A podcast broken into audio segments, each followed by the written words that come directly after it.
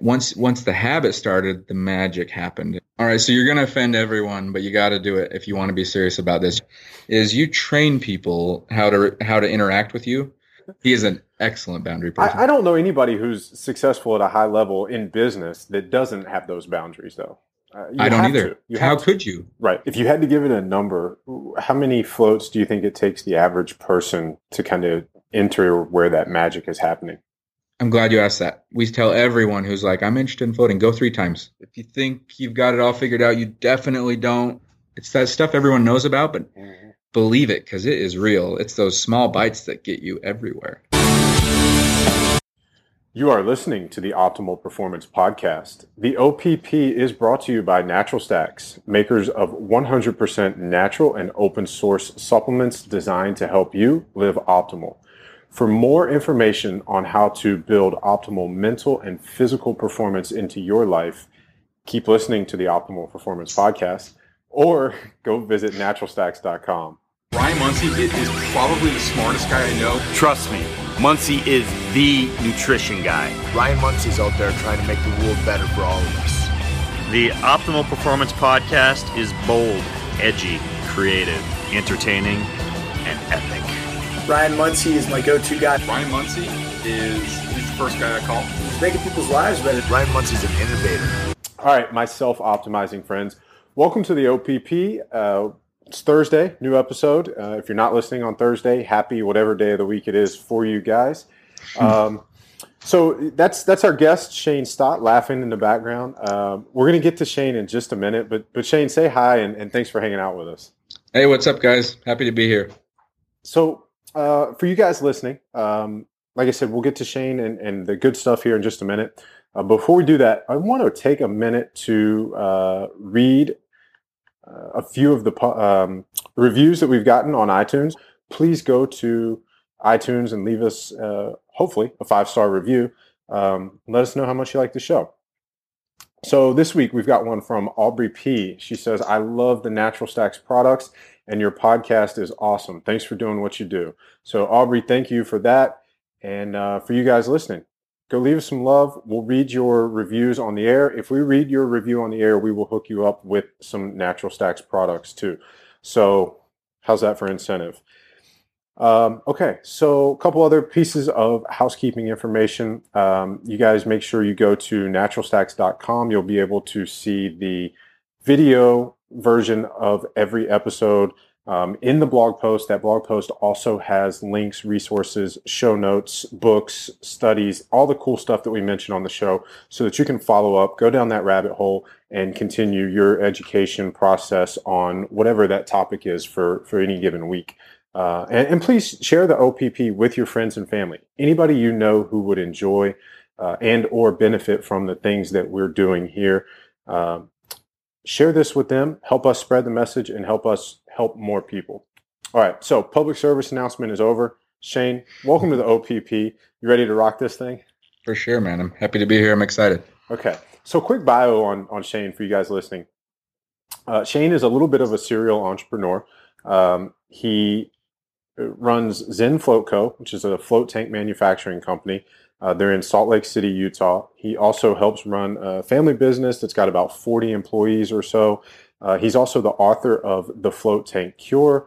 Uh, he's a speaker. He's all over the place. He's a really great guy, and we're really looking forward to bringing you some awesome information. So, uh, Shane, anything that I missed in that intro? No, you. That was pretty good. I'm working on another book, but we can chat about that okay. later too. Awesome. Yeah. Awesome. All right, so let's jump right in. Um, Your blog, your website's really cool. We'll have a link to that on the show notes, and, and oh, thanks, you, man. You can plug it um, just so I don't say it incorrectly. But I was checking it out. You have some really cool blogs. I like your style. I like the way you write. I like the way you try to help people with that uh, that mental side of you know getting from where they are to where they want to be. Um, so one of the things that, that you talk about is taking action and thinking less. Can you elaborate yeah. on that philosophy? Yeah, so I've been in both seats. I've been in the seat where I think a lot with a little action and where I take a lot of action and think little, and by far without a doubt, the I would say the seat that gets me where I want to go is the action seat every time, man. And and in action you can change and do anything. You can change uh, direction, change speed, change what you're going to do. I mean, it's kind of an overview, but the action seat.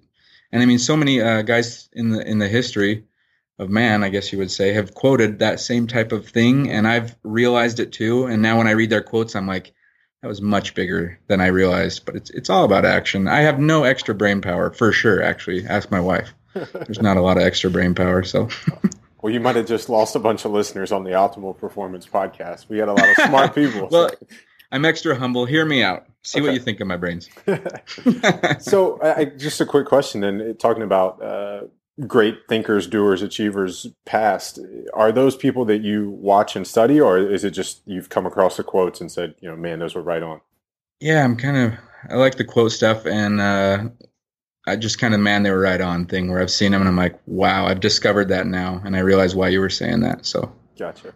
So I think – I agree with this. I think, you know, this is something that so many people need to live and embody. You know, I think in our society now more than ever, with, with the way that information is so available, and there's so many books and, and courses, and there's so many things that you Endless. can do. Yeah, I think it's like people – I see it a lot. A lot of people ask for help, and they want to – they have this tendency to want to collect all that information first, become an expert before they even begin whatever it is they're trying to do.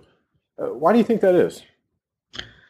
Uh, I, I think people put too much value on the information. I know a lot of people who listen constantly to audiobooks, and they they read. They they have books. They show them off like medals, and they believe that's the achievement. And that's just uh, that's kind of possibility. That's um, what's the word?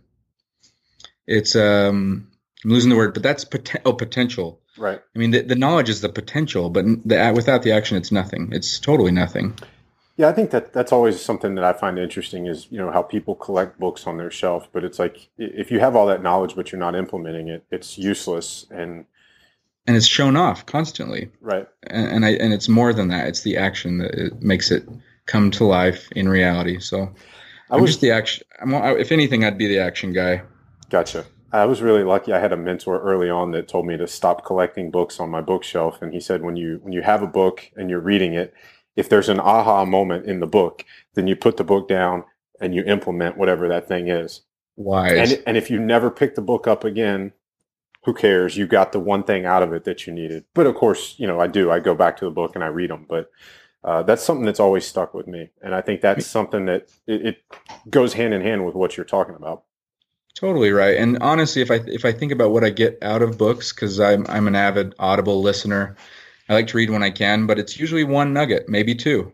And you're putting in six, eight, ten hours on a book, and then uh, the one nugget might change everything, though. But I I'm action during that book. That's wise, what that guy said. Yeah. Yeah. So speaking of action, um, our last week's podcast was on a similar thread. We had uh, Maria Granberg, who just climbed Mount Everest. And if you guys have not listened to that episode, go back and listen to that. Maria is amazing. But she talks about one of her coaches and mentors uses a, a phrase called uh, action creates energy. And that's that's ACE. And the guy who says this is actually a tennis coach. So he, he shortens it to ACE. Um, but that same mentor I had always says, you know, something like motion creates emotion. You start your day with the motivation station. Yes, you read this one. It's yeah. kind of weird. Let's talk about it. What what is it, and, and why do you do this? All right, so I've I've been a gym dropout for many many years. Um, I've I've right. tried. So hold ahead. on, you're you're you're the action guy, but you have a hard time being consistent with going to the gym. Yes, and, okay. and it's it's if it's not the easiest thing to just wake up and take the action, and maybe that's having a gym at your home, which in the case for me, the motivation station is. Right. I had to minimize all barriers of entry to get working out in the morning. I love it. So, so the motivation station, I, this is, I'll just tell you exactly what happened. I read The Miracle Morning. Someone told me about it and totally inspired me. And I, I knew I could commit to thirty days, and I knew, I knew I needed muscle and resistance training. I couldn't just run and do cardio for me. I wanted my body, all my muscles to get a workout. So I, I found this row machine that it's not a typical rower. It's not just backwards. It's you pull back and you push forward and you pull back and you push forward. So it's extension, it's contraction, yeah, and you have the machine. You have a picture of the machine on the blog post, and for people listening, if you're not watching, it doesn't look like that traditional Concept two rower that you would see like no. in a CrossFit. It's not that kind of a rowing machine. It looks more not like the original, like uh, it's like what you'd see in those airplane magazines, like what the, the original Tabata protocol was invented on. Huh, I'm not familiar with that. So um, I'll just keep running on it. But uh, I one of the things I'm big into too is um, the motivational videos, and they talk about how it's temporary. Why do you always watch motivational videos? I I watch them five days a week for thirty minutes since last year October, so about a year. And it just washes my brain with that same stuff. It's burned in my brain, and success and the thoughts are burned in my brain. And and Darren Hardy, one of my mentors, he's he's the guy who's like, hey, read twenty books, or excuse me, read one book twenty times, not twenty books one time. So, dude, I grabbed my favorite YouTube videos. I put them on an old big screen we had. It was super heavy, and so I put it in front of the rower. And I have a thirty-minute session, and it plays, and it burns my brain, and I burn my body. And at the end, I actually – I do planking to get that core, mm-hmm. and I do pull-ups for some lats, and then I sit, and in that state of total workout and all the endorphins and the body's feeling great, I sit and I think what I'm thankful for, and I say what I'm going to do. I never ask the universe for anything because I think the universe knows what I need. I just say thanks and tell tell the universe what I'm going to do. So you can read into that all you want, but this works for me. So this is like the very first thing you do, you, you get out of bed and you go to this room?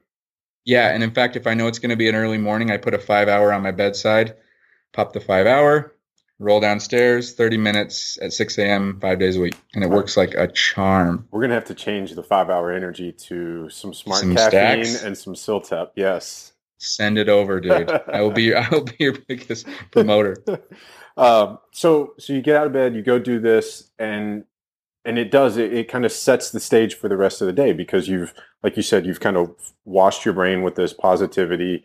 You've you've done your gratitude, you're, you're centering yourself, you're setting your intention, and you're getting that activity. So, I mean, that's a that's a very powerful way to start the day. Oh, it's an, to throw one more thing, I have a U V light mounted to the T V. Yeah. So I get the U V, and if that has any credit, um, I'm trying to pack everything I can pack into that thirty, forty minutes. And it kind of makes me a little bit of a, really a nut job in a great way.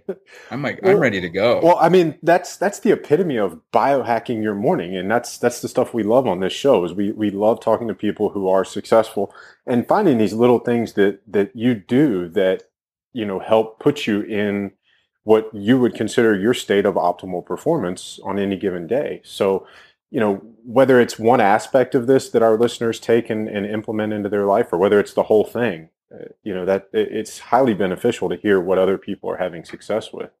Can I throw one more twist on it too? Yeah, absolutely. So the Miracle Morning, you can get a lot more than what I got out of it. But one nugget I got out of the Miracle Morning was it's not about how much sleep you get. It's about you trade in that little bit of sleep for the workout, for the sweat, for the, for your routine, and you don't break it. And for me, that was a big aha moment because so many nights I would go to bed and I would say, I need sleep. I, I can't do that. I, I'm only going to get five hours or four hours. I need to go to bed and sleep. And then through the morning, the Miracle Morning and the workouts and the, the thing that I do, I realize that it takes energy to make energy. So it doesn't matter if I got less sleep. If I got that morning started right, I sail through my whole day with energy. In fact, I've, and you've probably been through this, I've woken up toasted, and through working out when toasted, I had energy through the whole day.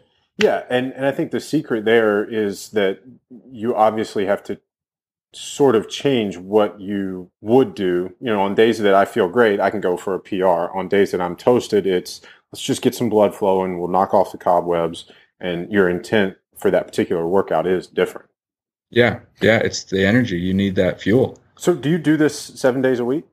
Uh, five days a week. Five days, okay. I give myself a couple off. On the other two days a week, how do you start your day? Um, you know, I, so I have a little one-year-old, so it's going to start at seven either way, whether I want it to or not. Right. Um, usually playing with the boy in bed, and then uh, me and my wife wake up. We'll do, we usually make coffee runs on the weekend. It's like our little way of habit of getting something going and doing something. But I realized that if I have a like a weekend project or something that's going to be really busy, I will throw in a throw in a workout in the morning to get the energy up. Okay. But I try and cut myself some slack, which is really uncomfortable for me. It's like I, I, I demand a lot of myself, so we're, taking time off is demanding. And we're going to talk about this in a little bit. Yeah. Um, but real quick, I want to go back to something you mentioned earlier. Uh, Darren Hardy said, you know, get one book, read it twenty times. Is there a book that you've read significantly more than one or two times? And if absolutely. So, which, which book? Absolutely. So the one, if you, if you, yeah, I'll just, I have like a few. Um, the one that started off for me was about ten years ago, and it's this old book called The Science of Getting Rich. And it sounds like just a money hungry, something stupid, but it was actually all about uh, visualization and putting it into acting as, as if, and then acquiring. And that was big for me. And I just obsessed about it. And it was written in the eighteen hundreds, I believe. Um, but that got my journey started. I believed I was, no, no one was special that was there. I could do it. Mm-hmm. And I started. Um, the next one for me, I would say, is The Compound Effect. And that's by Darren Hardy. Uh, it's not a plug. It's a solid book on habits, right? And there's been a bunch of guys who've written the habits book, but it's an excellent one. And I burned that one into my brain for sure. Compound Effect is easily in my top three or five books. It's uh, I, I love it. I recommend it to everybody. When I uh, started my gym in two thousand twelve, it was one of the first books I read. It completely changed my personal and professional life. And I even bought it for, for many of my clients. Uh, it, it's a tremendous book. Darren Hardy, he absolutely lives what he is talking about, too. There is no question about that. So uh, we'll come back to Compound Effect, but are there any other books that you've read a few other times? Yeah, I've had a couple that weren't as heavy, but right now I'm listening to one called The Art of Extreme Self-Care. Okay. And my therapist recommended this to me, and it's all about boundaries and taking care of yourself. Um, it's putting yourself first. And I am so much of a peacemaker. I love peace. I love keeping things easy going and, oh, everyone's happy, but I am at the detriment of myself. So right now I am just a boundaries studying master. I, I want to really master that. And I want to tell people what I think, even if it's going to hurt them. Right. Um, if it's the fair and reasonable thing that it needs to be said. So I'm doing that. I'm actively working on that. Well, and I'm sure as an entrepreneur, even, even for an entrepreneur in one line of work, having boundaries between work and, and family is tough, but you're involved with multiple entrepreneurial pursuits. So I'm sure that those boundaries, you know, will, will help you.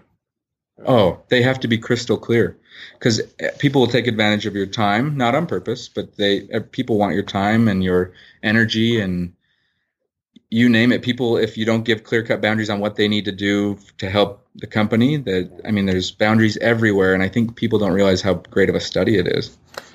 So I don't want to maybe look into time management a little bit with you, because this is a question that uh, I was actually asked recently. Um, and I thought it was a really cool thing that, that we could explore either on the podcast or, or some other avenue. But, you know, since you brought it up, I mean, how do you manage your time? How do you prevent people from stealing your time? I call them time vampires. Um, Good one. how do you how do you avoid those situations? All right, so you're going to offend everyone, but you got to do it if you want to be serious about this. You got to just put your phone on a permanent do not disturb. So you're never going to be interrupted unless it's a handful of people, like wife, mother, certain people. They need to be able to access you. Otherwise, everyone else, you can get the text when you look at your phone. You don't need to know that they are texting you right now. Same with calls. Uh, don't take unscheduled calls unless it's for those specific people. Otherwise, you're just going to start violating left and right. And then nothing is more valuable than when you sit with someone and give them undivided attention. Seriously. And how offensive is it for me where I'm at now when someone is doing their phone and, and they're with me kind of, but they're, but they're not, not with me kind of. Right, right. Um, so time management. That's the first step. Second step, um, when you make those boundaries, I work from seven to five. Well, I work from eight to five as far as the calendar is concerned. Um, you you hold to them. When you have a meeting, you hold to that. And you never, ever be late unless it's a great reason. And I'm never late. Mason's sitting over here in the office, but am I ever late? Sometimes. No, you're not ever late. He says I'm never. And he's I, got. A, and you have a one-year-old and you're never late. That's impressive. Dude, but it comes planning. You have to plan. Yeah. Uh, so, okay, I've covered never late. I've covered the boundaries of the time. Um, here's a great one. And I, this has been big for me. you need to put priorities of available time. So I use Calendly. Mm-hmm. So I have slots for regular stuff. I have slots for V I P stuff.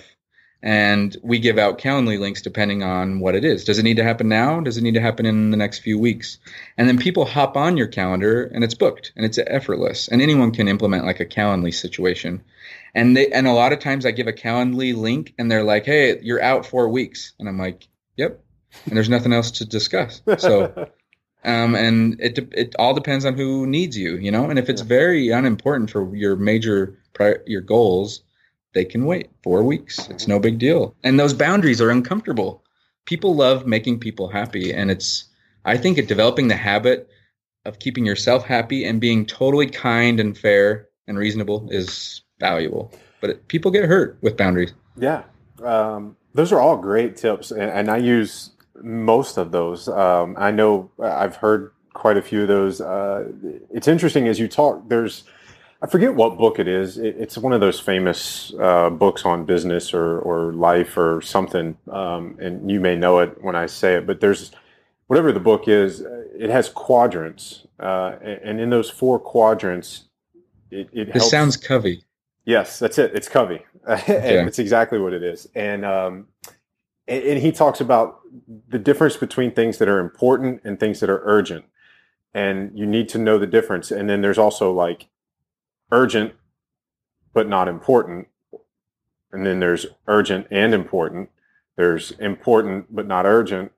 And, and I, I forget. It's something like that. I'll, I'll find it. If you guys are listening, I'll find that. Go to the... Um, I would like it, actually. Okay. One of my buddies is kind of geeking out on it, and I would like to learn it. Okay. Um, yeah. but, but basically...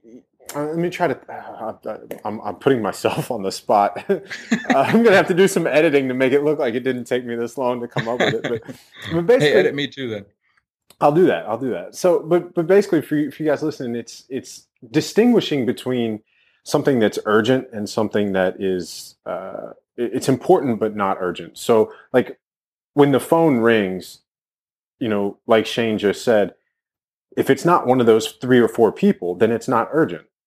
And you don't have to answer it right then. Uh, you know, a bill that you get in the mail is urgent, but I'm not going to deal with it at one o'clock on a work day. You know, so yes. So it's learning how to prioritize things and taking care of things almost in a triage situation. So uh, I think medicine and triage is a great way to look at prioritizing things. And, you know, if you put yourself either on a battlefield or, or in an emergency room, people are forced to make decisions in a in a hierarchy of what what do I need? You know, if somebody comes in with a gunshot wound and somebody comes in with a broken leg, the gunshot wound is going to get treated first. That's important and urgent. The broken leg is important, but it's not quite as urgent. Um, so that's that's kind of the principle there with this quadrant thing. Um, I'll figure out what book that is and and which uh, I'll get a, an image of that quadrant. We'll put it on the blog post for this for you guys. I would like that. Yeah, it's totally okay. Covey. I think I heard that recently. Uh, one other thing I would throw to give people hope and faith when they're disappointing everyone in their life is you train people how to how to interact with you. So if you get a call and you take it to an email to get back, like, hey, I missed your call. Mm-hmm. I like to set up my calls before, you know, I don't take them on the fly. You're training them. Or you uh, reply to a text thirty, sixty minutes out, training them. It's like, don't, if you, if you're an instant guy, you just train them that you're an instant guy. Yep. And everyone expects an instant guy. Yep. Uh, people, yeah. people will treat you the way that you allow them to. And, and you're right. Like if boundaries. You, yep. You set those boundaries. it's, it's, it's perfect. I love it. This is great. It's my study. Okay. So this is all in the book, uh, The Art of Extreme Self-Care. Yeah. Okay.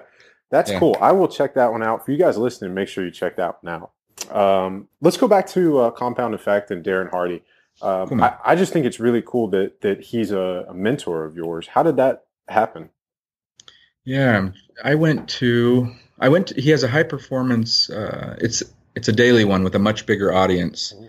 I mean, I got so much out of one of his affordable days that I I joined his high performance forum, and that's where he gets, you know, I think my group was sixteen people in a room for three days, and he coaches, he fire hoses everything he's got for your business. And I left there, and no joke, the stuff I took action on probably made a hundred thousand dollars difference in my business in wow. that same year. Like wow. he fire hoses. So after that point, I was like, okay, he's familiar with me, and I'm back at Walker, which is the family business, And we hired a marketing consultant who happened to be, Darren was on his board.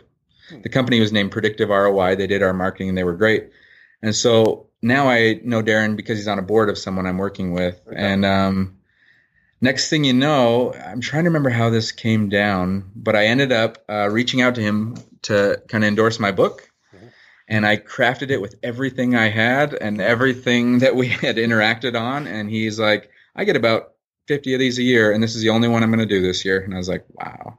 That's awesome. Thank you. Yeah. So I, whatever I did, I did it right. But he is a, uh, it's hard to get that guy's time. Yeah. I, I'd say five minutes is worth over five thousand bucks or something. It's ridiculous. Well, and he, he probably employs many of those th- strategies oh, that we just talked about, right? He is, he has boundaries. Yeah. He is an excellent boundary person. I, I don't know anybody who's successful at a high level in business that doesn't have those boundaries though. Uh, I don't either. How to. could you? Right. I'm not sure you could make it. Um, So, so talk a little bit about um, whether it was the book or, or if you can share some of the stuff from, from those events. You know, how has that book and, and how has his advice, you know, helped you and changed, you know, your practices, your business? I got a, I got a great one. Um, and then just cue me on after this because I'll forget what the question was. Okay. Um, but so right now, um, I hired a new assistant. His name's Will, and he has had all these projects for years on his plate. And he's always, he's going to get to them, but they're huge. He has a book he's been working on for twenty years in his head. It's humongous. It's the biggest elephant you could ever eat, right? And he's always, and he, and he was looking at it in a big way. And I was like, dude, just write me like what it's about in an email. And he did. And it's like, dude, just outline the book basically with chapters. And, and then he did. And it's like, dude, go to Barnes and Noble and pick a book that looks like you want it to look. And he did. And I think I finally, it clicked for him because he's like, I'm going to write the book. I'm writing it now. And it was, he was looking at the elephant and you just, it's just a piece. It's just that little compound effect. You just, it's just a thirty minutes one day a week. And then it's thirty minutes, five days a week. It's, it's the, it's that stuff everyone knows about, but believe it because it is real. It's those small bites that get you everywhere. I, and that's the thing is a, a lot of the stuff that's in Compound Effect or, or in these strategies that uh, like the, the eating an elephant one bite at a time. I'm laughing as you're talking about the elephant because uh, we've had Joel Salatin on the show and, and he always oh, cool. uses that one. He's like, you know, how do you eat an elephant? One bite at a time. Uh, but these things sound so simple and it's like too simple, right? Yeah. When, when you're struggling with whatever this thing is in your life that requires that solution, you're so close to the problem and you're just like, eh, there's no way that solution that's that simple can fix this thing I'm dealing with, but but it does. It absolutely can. I, I bet all there's listeners out there. They're starting a company. They're starting a workout. They're starting something in their life that's big. It's so simple. Just what's that small bite? What's that one seventh bite of a week? You know? Yeah. It's you know this stuff. I know this yeah. stuff, but it's hard implementing. It's a little trickier. Well, you stole my next question. It was, what can our listeners do tomorrow to start employing the compound effect in their life? Yeah, I mean, there's so many ways, but just that book example was a great one. Um, whatever your big thing is, just find those few small pieces. Um, and for me, uh, my gym thing, I was a gym dropout and I could get results in the gym and I would, I would get sixty, ninety day results. I'd be like, oh, look at my chest and shoulders and my weight's gone up and on and on. I couldn't maintain that. I could never maintain that. I would always ebb and flow and, oh, the new diet, oh, it worked and now it doesn't work. And I'm so much more impressed when people show me a habit that they can stay to for a year. Like that's impressive to me. When someone's like, I'm, I'm going to eat just greens and chicken breasts for a month, it's like, who cares? You could never maintain that. If you right. can maintain it, that's impressive. That's my feeling personally. So one of the things that you do that employs the compound effect is your push-up routine, right? Yeah. Tell us about every, that. Every single shower, no matter what, drop down and do push-ups. It's pretty simple. And right now I'm doing, I've, I've done so many push-ups that now I'm doing the push-up clap ones. And I bought those push-up twisters. I'm trying to vary my push-ups. And I, I want to learn how to do the balance kind where your whole body's off the ground. Oh, but a, uh, a planche. Yeah. But dude, my trigger is a shower and I never miss that trigger. And now it works. You don't do these in the shower. You do them while you wait on the water to warm up, that sounds, right?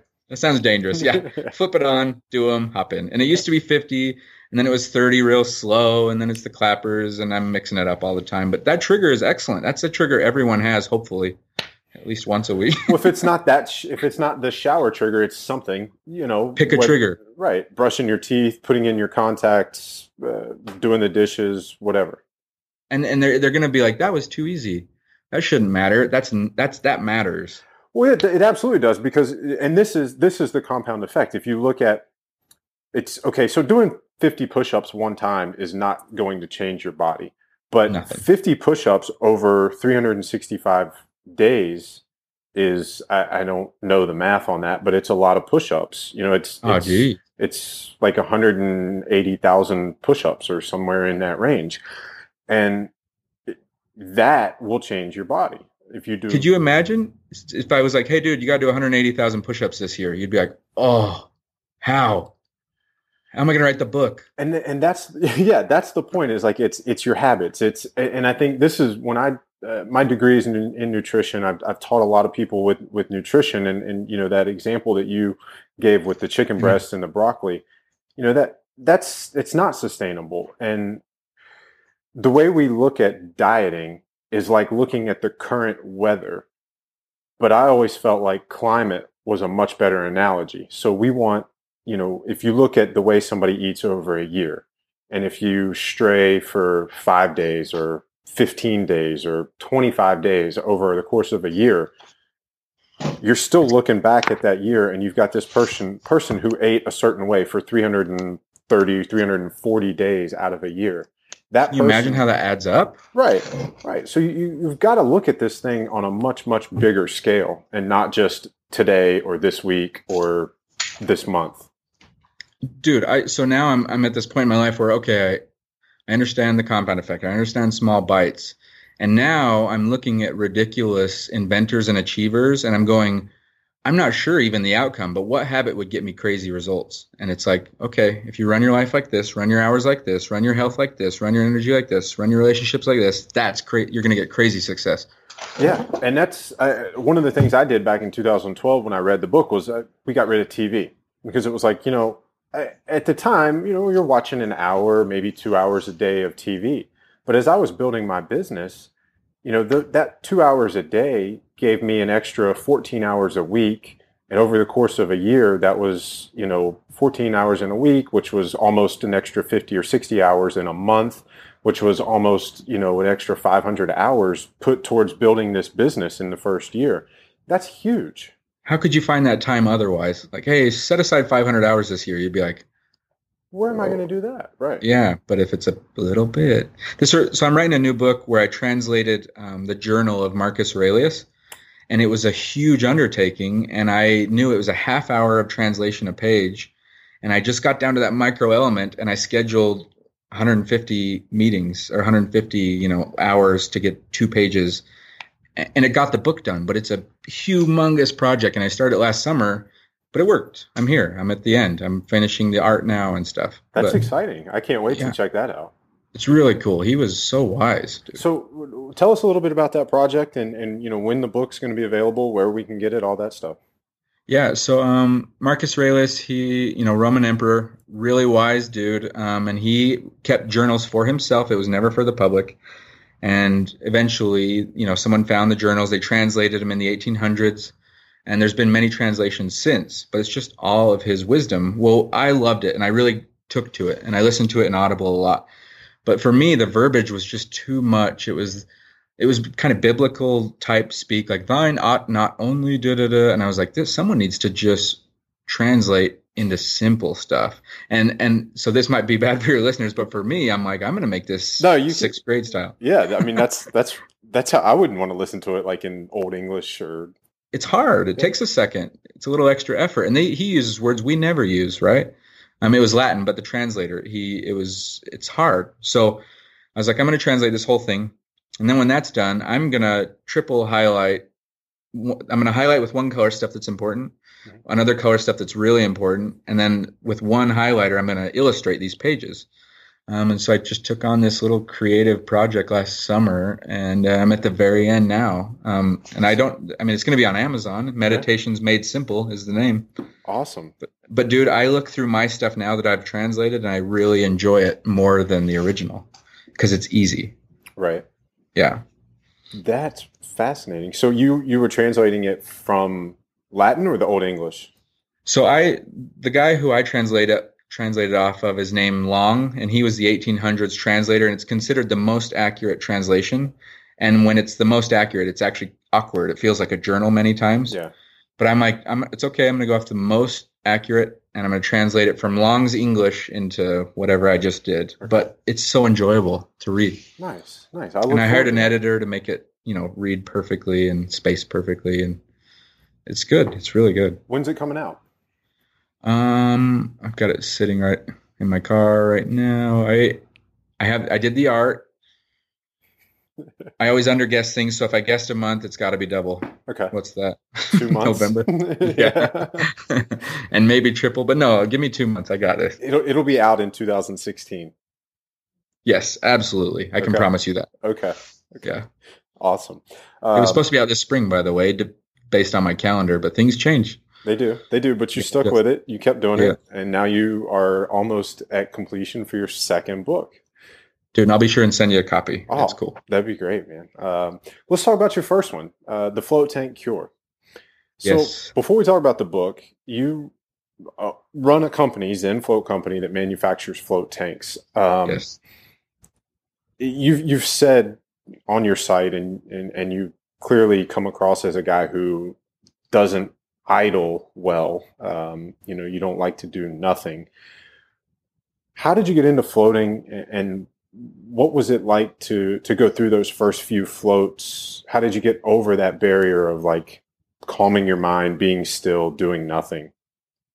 Dude, so I found my way to floating out of absolute panic and anxiety breakdown, like total mental collapse. And it's, it's a longer story, and I cover it in the book, but I was running myself ragged. I had unhealthy habits with alcohol and drugs and mentality, and I, I collapsed. And from there, I went to medications, therapists, I all sorts of things. And I worked at it for a lot of years to get out of it. And I, I got to stable ground, but my therapist, who I ended up really liking, um, his name was Stephen Chen. He was like, you need to meditate. You're an anxious person. You need to practice meditation. And he's like, listen to a guided meditation. And it it totally took for me, because meditating was too hard. I couldn't just do nothing, think about nothing. But guided meditations could, mm-hmm. I could just listen. And my mind followed wherever it was supposed to go. And it was that that meditation was the big shift for me. And what ended up happening is with meditation, I was always being distracted. I'd be moving, uncomfortable. If I got too comfortable, I'd fall asleep, and there'd be a dog bark, someone knocks at the door, on and on. And I was looking for an, e- an easier way to meditate. And I stumbled onto a Joe Rogan video about floating. It's this chamber where you lay on your back in salt water and you don't see or hear or feel. And I was like, oh my God, I've got to have one of these. And at the time, this is, this is like six years ago. So floating was really weird, and there wasn't a lot of places to float, especially here. So I was like, screw it. I'm going to build a float tank. Like, I'm halfway handy. I'm going to build one. And and at that time, most of the tanks were the old school, like the ones that were like a coffin. Absolutely. And not to me- even old school, they were easily, I mean, you're going to spend fifteen, twenty thousand bucks to get a float tank. And out of necessity, I was like, I'm building one. And the least I could do is put the plans online. So I just, as I built, I kept putting everything I learned online, the receipts, what it costed, what type of fertilizer tank. And then everyone started following me building these tanks. Like, and it was like, what? There's more people out there who want to float who can't afford it. So necessity, it was crazy. So are you kind of the father of the modern float tank? No, definitely, definitely not. And to be, I mean, to be totally transparent, um, I was building float tanks, and uh, the partner I have now, William, um, he reached out to me, made friends, and he's like, you got to build one of these out of canvas. So I would say William, me, my brother, we started building them out of canvas for home flotation use. So yeah, we, we started the home flotation, but okay. I, I don't think anything too crazy special, but necessity for sure. So l- let's go back to your first couple of floats. I mean, you mentioned coming to floating, dealing with anxiety, panic attacks.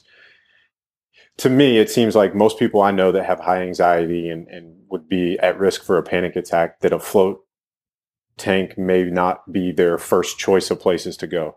Yeah, I think I think you need to get to a stable ground.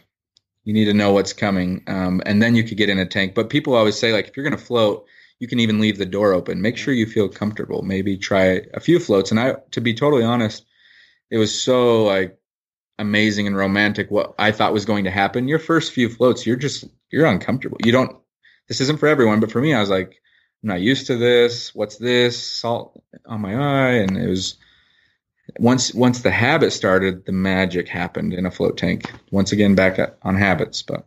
If you had to give it a number, how many floats do you think it takes the average person to kind of enter where that magic is happening? I'm glad you asked that. We tell everyone who's like, I'm interested in floating, go three times. If you go once, you might not like it. Twice, you're settling in. By the third time, most people are like, I had a great float. I was totally relaxed and I really enjoyed it. And and a lot of the float benefit comes in your life. Do you, not not as much in the tank. Do you think there's a timeline in which those first three should be done? Like three within a two-week period? Or I'd, I'd go once a week, three okay. weeks. Okay. Yeah, but it, it wouldn't hurt if you cranked it up a little. Okay. Hmm. So then well, let's talk about the book, Float Tank Cure. Um, what prompted that? Total necessity. So people would ask me, well, I want to float, or someone would come up like uh, asking me about floating. And the first thing I always thought was like, oh, man, the float tanks covers too many aspects. Are you into sports? Do you have panic and anxiety? Are you trying to, do you have like a pain disorder, or do you need to relax? And I always, every time I had to explain floating, I was like, well, what's your ailment? What are you working on? And then I was like, someone just needs to write a book that you could hand someone that covers every single benefit. So like they flip to what they're interested in. Cause a lot of people are like, I'm not interested in the spiritual far out stuff. Or they're like, I'm not interested in the sports athletic stuff. And so it was just necessity. I wanted it, so it, and it didn't exist, so I made it. So if our listeners wanted to check that out, where can they get it? Yeah, Amazon. Uh, it's called The Float Tank Cure. Okay. Yeah. So we'll have a link to that on the uh, show notes as well for you guys listening. So again, make sure you go to natural stacks dot com. You'll be able to see um, the video. You'll be able to get links to all these books that we're talking about, and of course, links to Shane's books, his website. I'll link to some of the blog posts that we referenced earlier. Oh, thanks, man. Um, so Shane, with, with your position in the float industry, what's, what's on the horizon? What, what can we look forward to, uh, as float enthusiasts or, you know, people? Dude, sorry to interrupt you. I'm no, go, that. go Finish. ahead. Want me to go? It's just, I was going to say just, you know, as people who like to, you know, explore their consciousness and, and, you know, build upon that kind of practice or habit. Dude, it's incredible. Like I just got back from the conference a couple weeks ago. Uh, the conference, I mean, just at people attending the conference, which is usually float center owners, it went from like three hundred to five hundred to seven hundred. It was seven hundred something this year. So we're talking, when I was getting ready to float, there wasn't even one in my state. Now there's probably five in my state. Well, um, and I'll say too, I mean, the, the, you and I were trying to link up at the conference and, and couldn't and didn't even run into each other. Uh, accidentally. Big. I mean, that's how there. big it was. Yeah. Yeah. Yeah. Um, it's just, and you want to know what's another like uh, way of measuring that for me is um, now when floating comes up, many people have heard of it. It's less of that. What are you talking about? Right. You know, so that's a good sign. Right. So, so what's on the horizon? The horizon for floating, um, not because I have a home float tank, but I think home floating is going to be popular among the people that go like, the once a weekers, more than once a week. Uh, that's kind of our people. Um, but yeah, what's coming for floating? They're making float tanks better across the board. Float tanks are just getting awesome. I'm trying to think what is coming for our industry. Let's, you can meditate on that a little bit. Let me, let me ask mm-hmm. you a couple of questions then about your home, the home units. So for people interested in those, I mean, what's the, what are the logistics of putting one of those in, in our homes? Is it, you know, how much space do we need and all that? Yeah. So the footprint is eight foot by four foot. Um, it's about five and a half feet tall.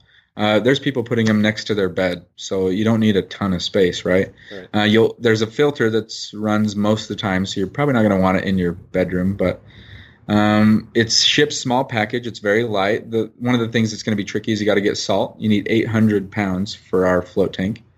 Um, I think, I don't even think a lot of people realize you, they can float at home. So it's kind of cool because a lot of people that uh, find us are just shocked that they can float for a couple thousand dollars and have a tank. So, so a couple thousand dollars for the tank. And then how much does eight hundred pounds of salt cost? You're going to be in probably six hundred ships, six, seven, And but the the thing everyone needs to know is it's like a hot tub. So you you put all that salt in, you have the water, and now you just maintain your water. And we have someone who, who came in the other day. Uh, he has had his water for a couple years, and he maintains it well. We usually tell people around a year he might replace the salt, but he's he's going strong. And it's all about main, maintenance.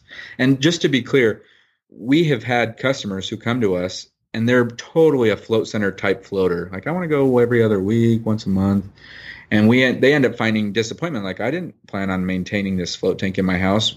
The people we're after for home floating, they're they're enthusiasts. They're right. floating daily sometimes. And right. so that's that's who we're after. We don't want everyone buying a tank from us. We want people to go to float centers. Right. Yeah. yeah. So that's another question too. I mean, about like if, if you had a tank at your house, I mean, you've got to deal with like getting in, getting out, like where's the like you're going to be wet. So you've got to have it on a surface where, you know, you can deal with that. There's a lot. It helps. It helps. If it's a hard surface, tile, wood, you're you're better off. If you're on carpet, you just have to be way more careful because that salt water, uh, it leaves like a little salty residue. So the people that are floating at home in, in your tanks, I mean, is that experience pretty close, you know, in terms of sensory deprivation? Dude, so I, we are setting up a tank here, um, and it's not done yet. So I went to a float center today, and I this is one hundred percent honest, doesn't matter what side of the fence I'm on. It's the exact, it's the exact experience. It's pitch black. It's nothing. We nail nothing. And in fact, our float tank is more lightproof than a lot of the commercial ones.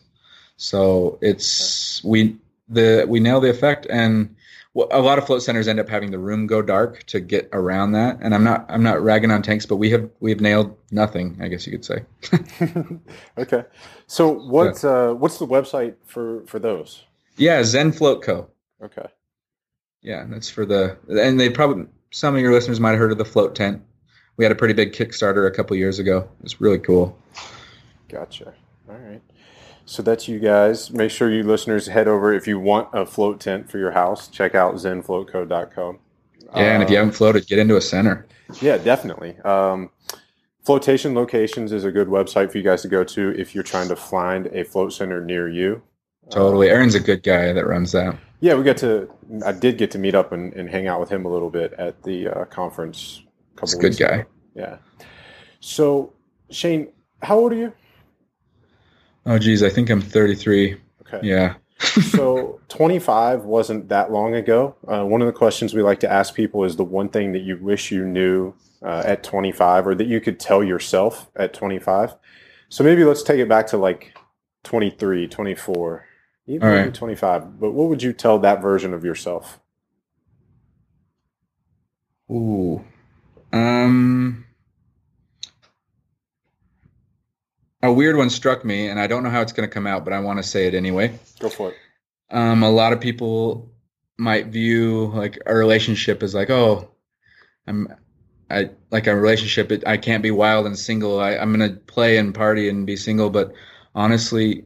Uh, a, a long-term relationship um, changed everything for me. It not only is a long-term relationship an excellent mirror for yourself to see what, what you need to work on, but it stabilizes life, because when I was twenty-three and twenty-five, life was very unstable. It was just drinking, chasing, and chaos.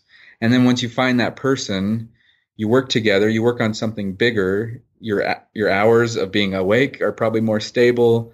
You're not chasing. That's more stable. You can apply your energy elsewhere, and you're building something bigger than just a dating thing, you know? And so I don't know how that came out, but that was huge. I think it, I think that'll resonate with a lot of people. That's very cool. I seriously, I, th- I feel like uh, oftentimes single people will be like, I just can't give that up. I just can't, I, you know, I, I just love going out and I love doing this and that. And it's like, it's pretty valuable, actually. It's there's nothing to give up, you know. Right. Yeah. All right. So, uh, Shane, we before we ask you the the final question, uh, let's go through all your sites again one more time, just so folks know where to look you up. Your, oh. your personal website, books, um, Zen Float Co. Yeah, thank you for that. Um, so, I mean, I from my personal site, I you can find everything, but that's shane stott dot com, and it's not. With a C, it's S T as in Tom O T T, and that people mess that up constantly. So if you can't make it to shane stott dot com and find everything, you can go to Walker Tape is the family business. Zen Float Co. is the tanks. And if you want the books, I'm just Amazon's easy. So the books are on Amazon. And the easiest thing to do is just to go to natural stacks dot com. Absolutely. Google, and you'll have more links. Yeah, uh, or, or Google Natural Stacks plus Shane Stott. You'll find this blog post, and uh, and we'll have all the links there. Dude, uh, are you going to give me some of the uh, stuff to wake up to get the motor running? Yeah, we can't we can't have somebody as amazing as Shane Stott waking up drinking five hour energy. I didn't, I gotta find. I didn't know there was a great alternative. So this is going to be awesome. All right. Before we let you go, the one question that every guest has to answer. We want to know your top three tips to live optimal. So you've got to distill all of this amazing knowledge that you have into your mind down Whoa. into three tips. All right, three tips. First off, if you think you've got it all figured out, you definitely don't. And one of my biggest things ever I've done for myself is I'm always in a with a therapist, and not because I need therapy, because I think you're going to train your body and you're going to train your business and you're going to do all this stuff, but you're not going to work on your mind and your, the way you think about things and understand relationships. So I would say therapy. Um, I would say energy. You have got to get on some sort of energy creation plan. So for me, that's every single morning, starting it off with the workout to have the energy to go do great things. And so I didn't have my three planned out, but I would say my third from just sitting here thinking would be uh, be a constant study, because there is so much out there. And the more you know, the more you realize you know nothing. And then the more you realize why other people do the things they do. And so maybe just get the Audible habit. It's like having a college degree every – it's like taking how many classes if you listen to Audible every morning or every self-help Audible books. Or Yeah, yeah. Books. So books what did I come up better. with? Uh, I came up with therapy, you, therapy, uh, energy creation, and uh, continuous education. I like that. I like that. Yeah. If I think of more, I'll write you. Maybe. yeah, if, if you do, and, and we'll either have you back on the show or, or we'll we'll add them to the blog post. But uh, Shane, this has been awesome. I can't thank you enough for, for sharing your time and, and sharing you know your story, your advice, your wisdom. Um, for you guys listening, thanks a lot for tuning in. Make sure, uh, as we've said a few times, go to natural stacks dot com. You'll be able to see the blog post for this. It has the video. It'll have all the links and resources. Uh, go to iTunes. Leave us a five-star review. If we re- read your review at the beginning of the show, uh, we'll hook you up with some Natural Stacks products as a thank you. And, yeah, share the O P P. Uh, we're really having a blast with our guests, and, and we feel like we're putting out great information that's helping our listeners. And if you as a listener think that it's helping you and would help your friends and family, please share it with them, and, and let's spread the message and help more people live optimal. Shane, thanks Dude, a lot. It's so man. cool what you're doing, and you're such a gracious host as far as, hey, what's your links? Where do where can they go? And so thank you. Seriously. No, I, I mean, it's. I guess it's kind of, I mean, why not, right? Like you're you're doing cool stuff and you have things that can help people. So just, thank you, man. It's part of it. So, um, So for you guys listening, thanks for tuning in. We'll catch you next Thursday.